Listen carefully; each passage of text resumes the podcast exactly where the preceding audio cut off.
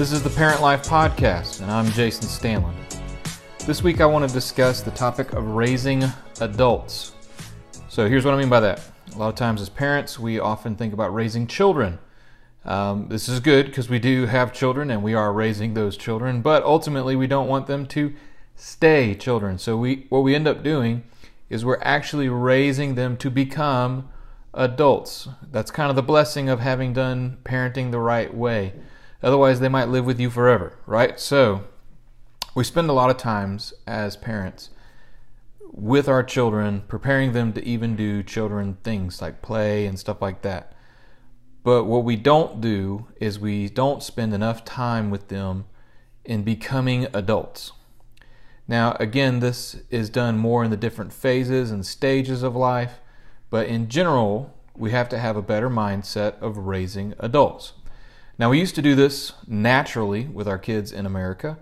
Um, there were built in methods for raising children to become adults. So, for example, there was the family farm or the family business. Growing up, children worked and contributed to the family.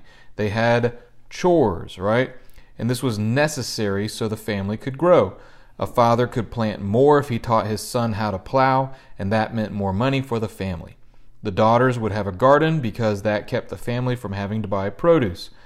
There was no retirement plan, there was no Medicare, that wasn't even an option. Social Security did not even exist.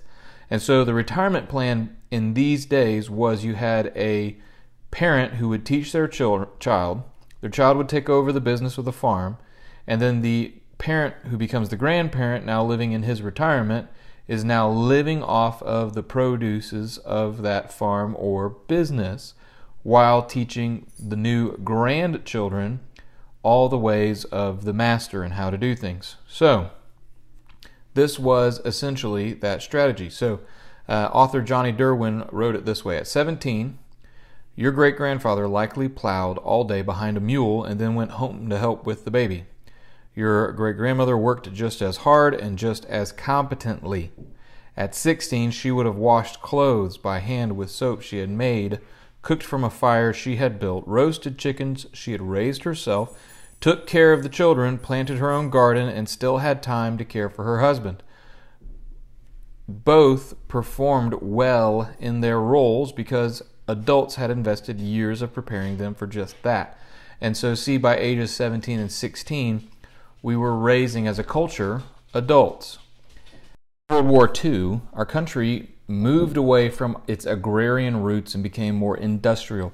Industrial Revolution obviously took place in the early 1900s, but because of the war effort, things began to change, and families moved off of farms and into into cities at a much more stable and consistent rate. So, that means children now had much more time on their hands because they were not working in the family farm or family businesses. So that's whenever sports began to really take off in our country.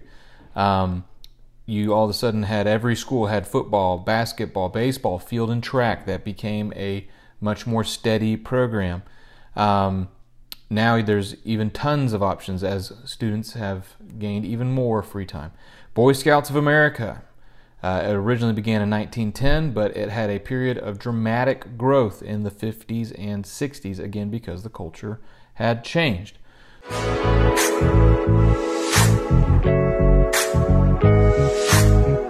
I want to give you some thoughts about this change.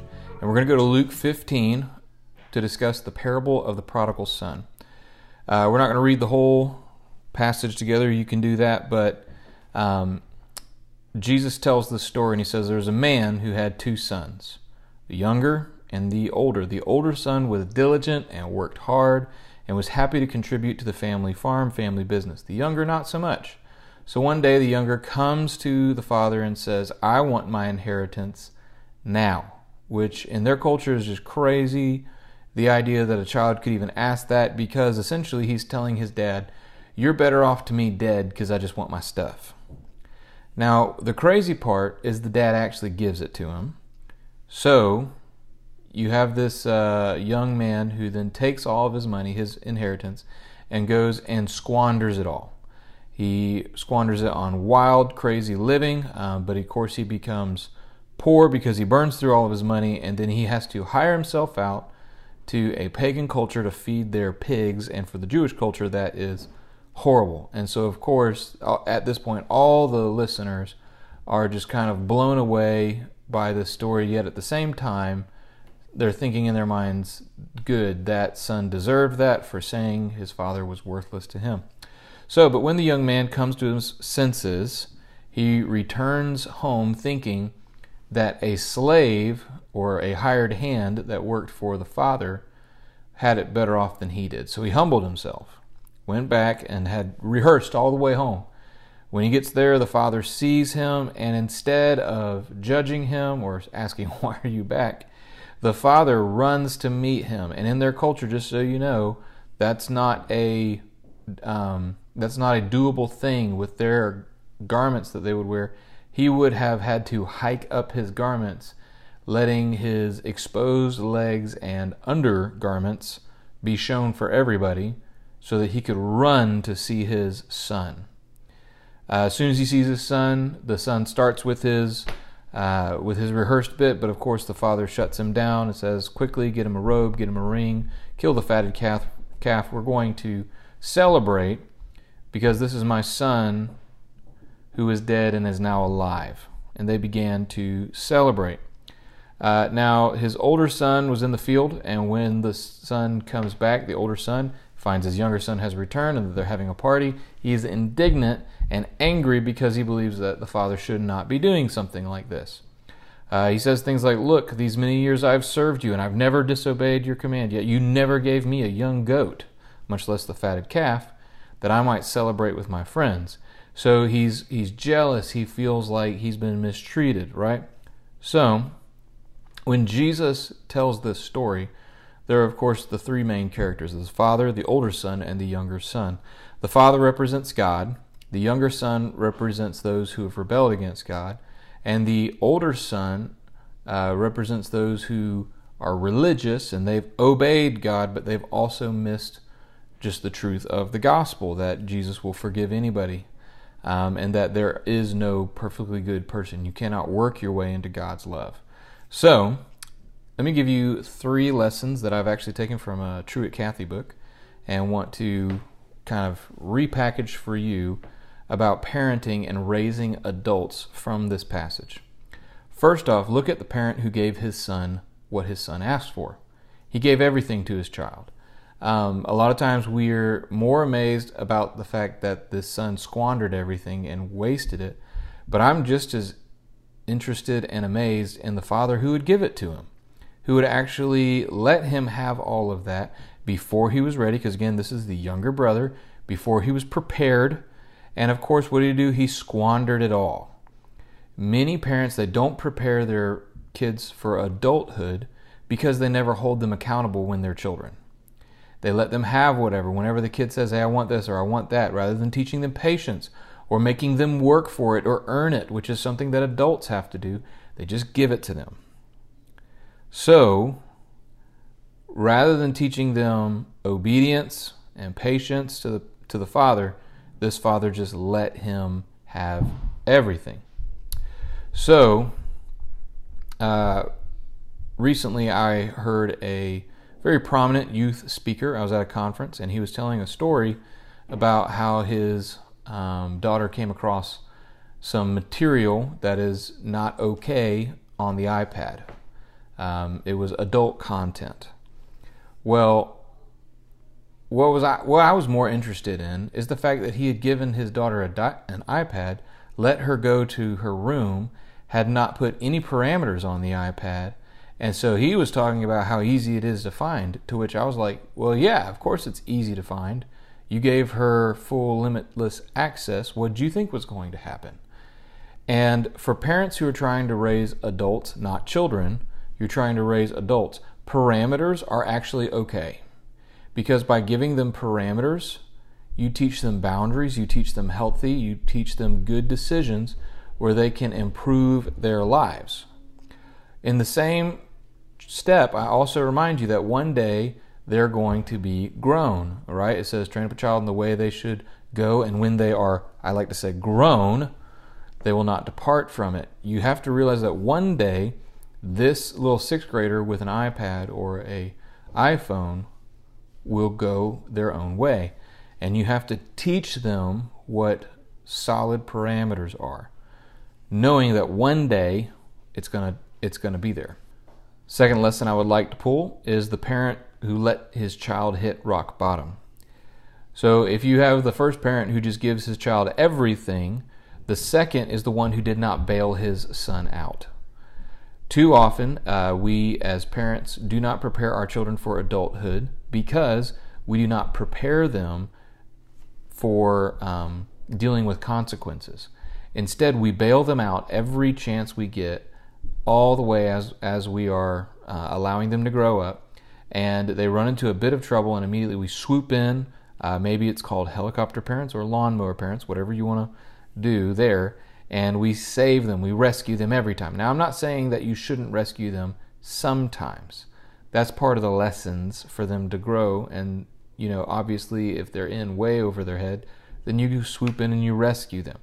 But if they're not learning consequences, that their choices have consequences, that's a major phrase for me in my household is choices and consequences, then they're never going to learn not to make the mistakes that lead to bad consequences.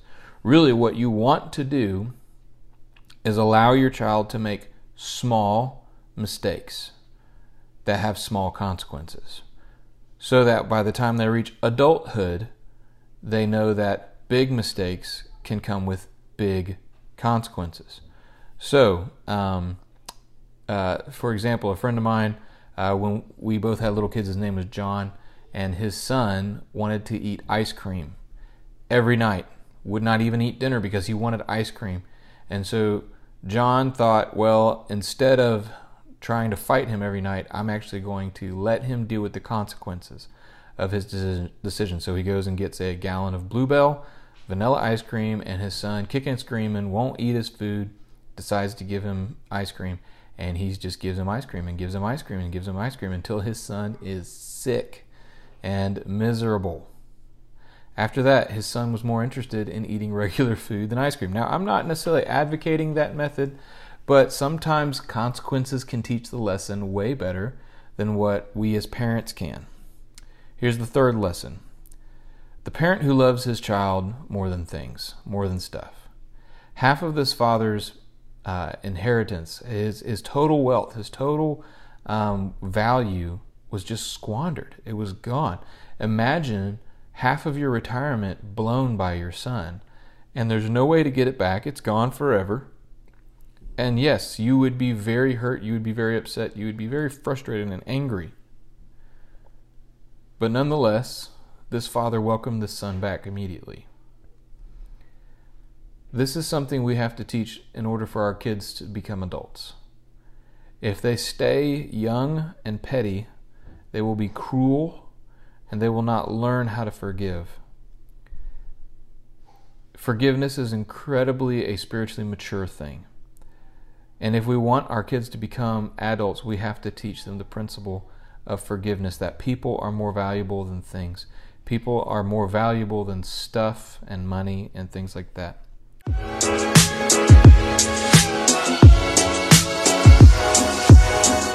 So, Bob Barnes, in Ready for Responsibility, has given us some practical steps for how we can walk our kids through this. So, he says to use the ICE method, ICE. He says instruction, consequence, and experience, ICE. Try to teach them these things ahead of time. You instruct them. If they can't listen to instruction, then you let them have consequences. If they will not learn from their consequences, then you're just going to have to let them have some life experience. And that's hard. But then you can turn it around backwards and have conversations with them. So, for experience, what did you learn? Consequence, how did you learn? What was the consequence that taught you your lesson? And I remember what I told you. Now, that can go terribly wrong because you don't want to say I told you so. But you can say, "Hey, I'm not telling you I told you so, but remember I warned you because I love you." So, think of it this way when you're raising adults, and this is where we conclude. There are different learner's permits in life. Now, the main one, obviously, that we all know about is driving. If you want to learn how to drive, which um, comes with very devastating consequences and can lead to some very awful life experiences, you need a learner's permit. Well, there's a lot of other things that can become learner's permits as you are raising your kids. You can use that ICE strategy. You can allow them to learn by you giving them instruction, dealing with their consequences, and then, if need be, their experience. So, grooming, teach your son to shave. Uh, money, again, instruct them, but sometimes allow them to deal with the consequences. Homework, that's a great one. So they show up and they don't have their homework, or they left their lunch at home and forgot to uh, bring their lunchbox to school. You could swoop in and bring the lunchbox up there, or you could let them be hungry and allow them to learn from the consequences. Uh, dating, college, their career, all these things are are incredibly effective tools in raising adults because again the goal is not to raise your children your goal is to raise adults who have children one day and then god willing and lord bless you get to have grandchildren one day but if you don't start living for that day now you may not get it Thank you for listening to the Parent Life podcast today. If you have any questions about me and my ministry, you can go to jasonstanland.com. For more information about Fruit Cove Baptist Church and her ministries, please go to fruitcove.com. Uh, the links are in the description and the bios. If you would like to submit a question or response to the podcast, you can email me at parentlife, all one word, at fruitcove.com. May you be filled with the knowledge of his will in all spiritual wisdom and understanding. Colossians 1 9. See you next week.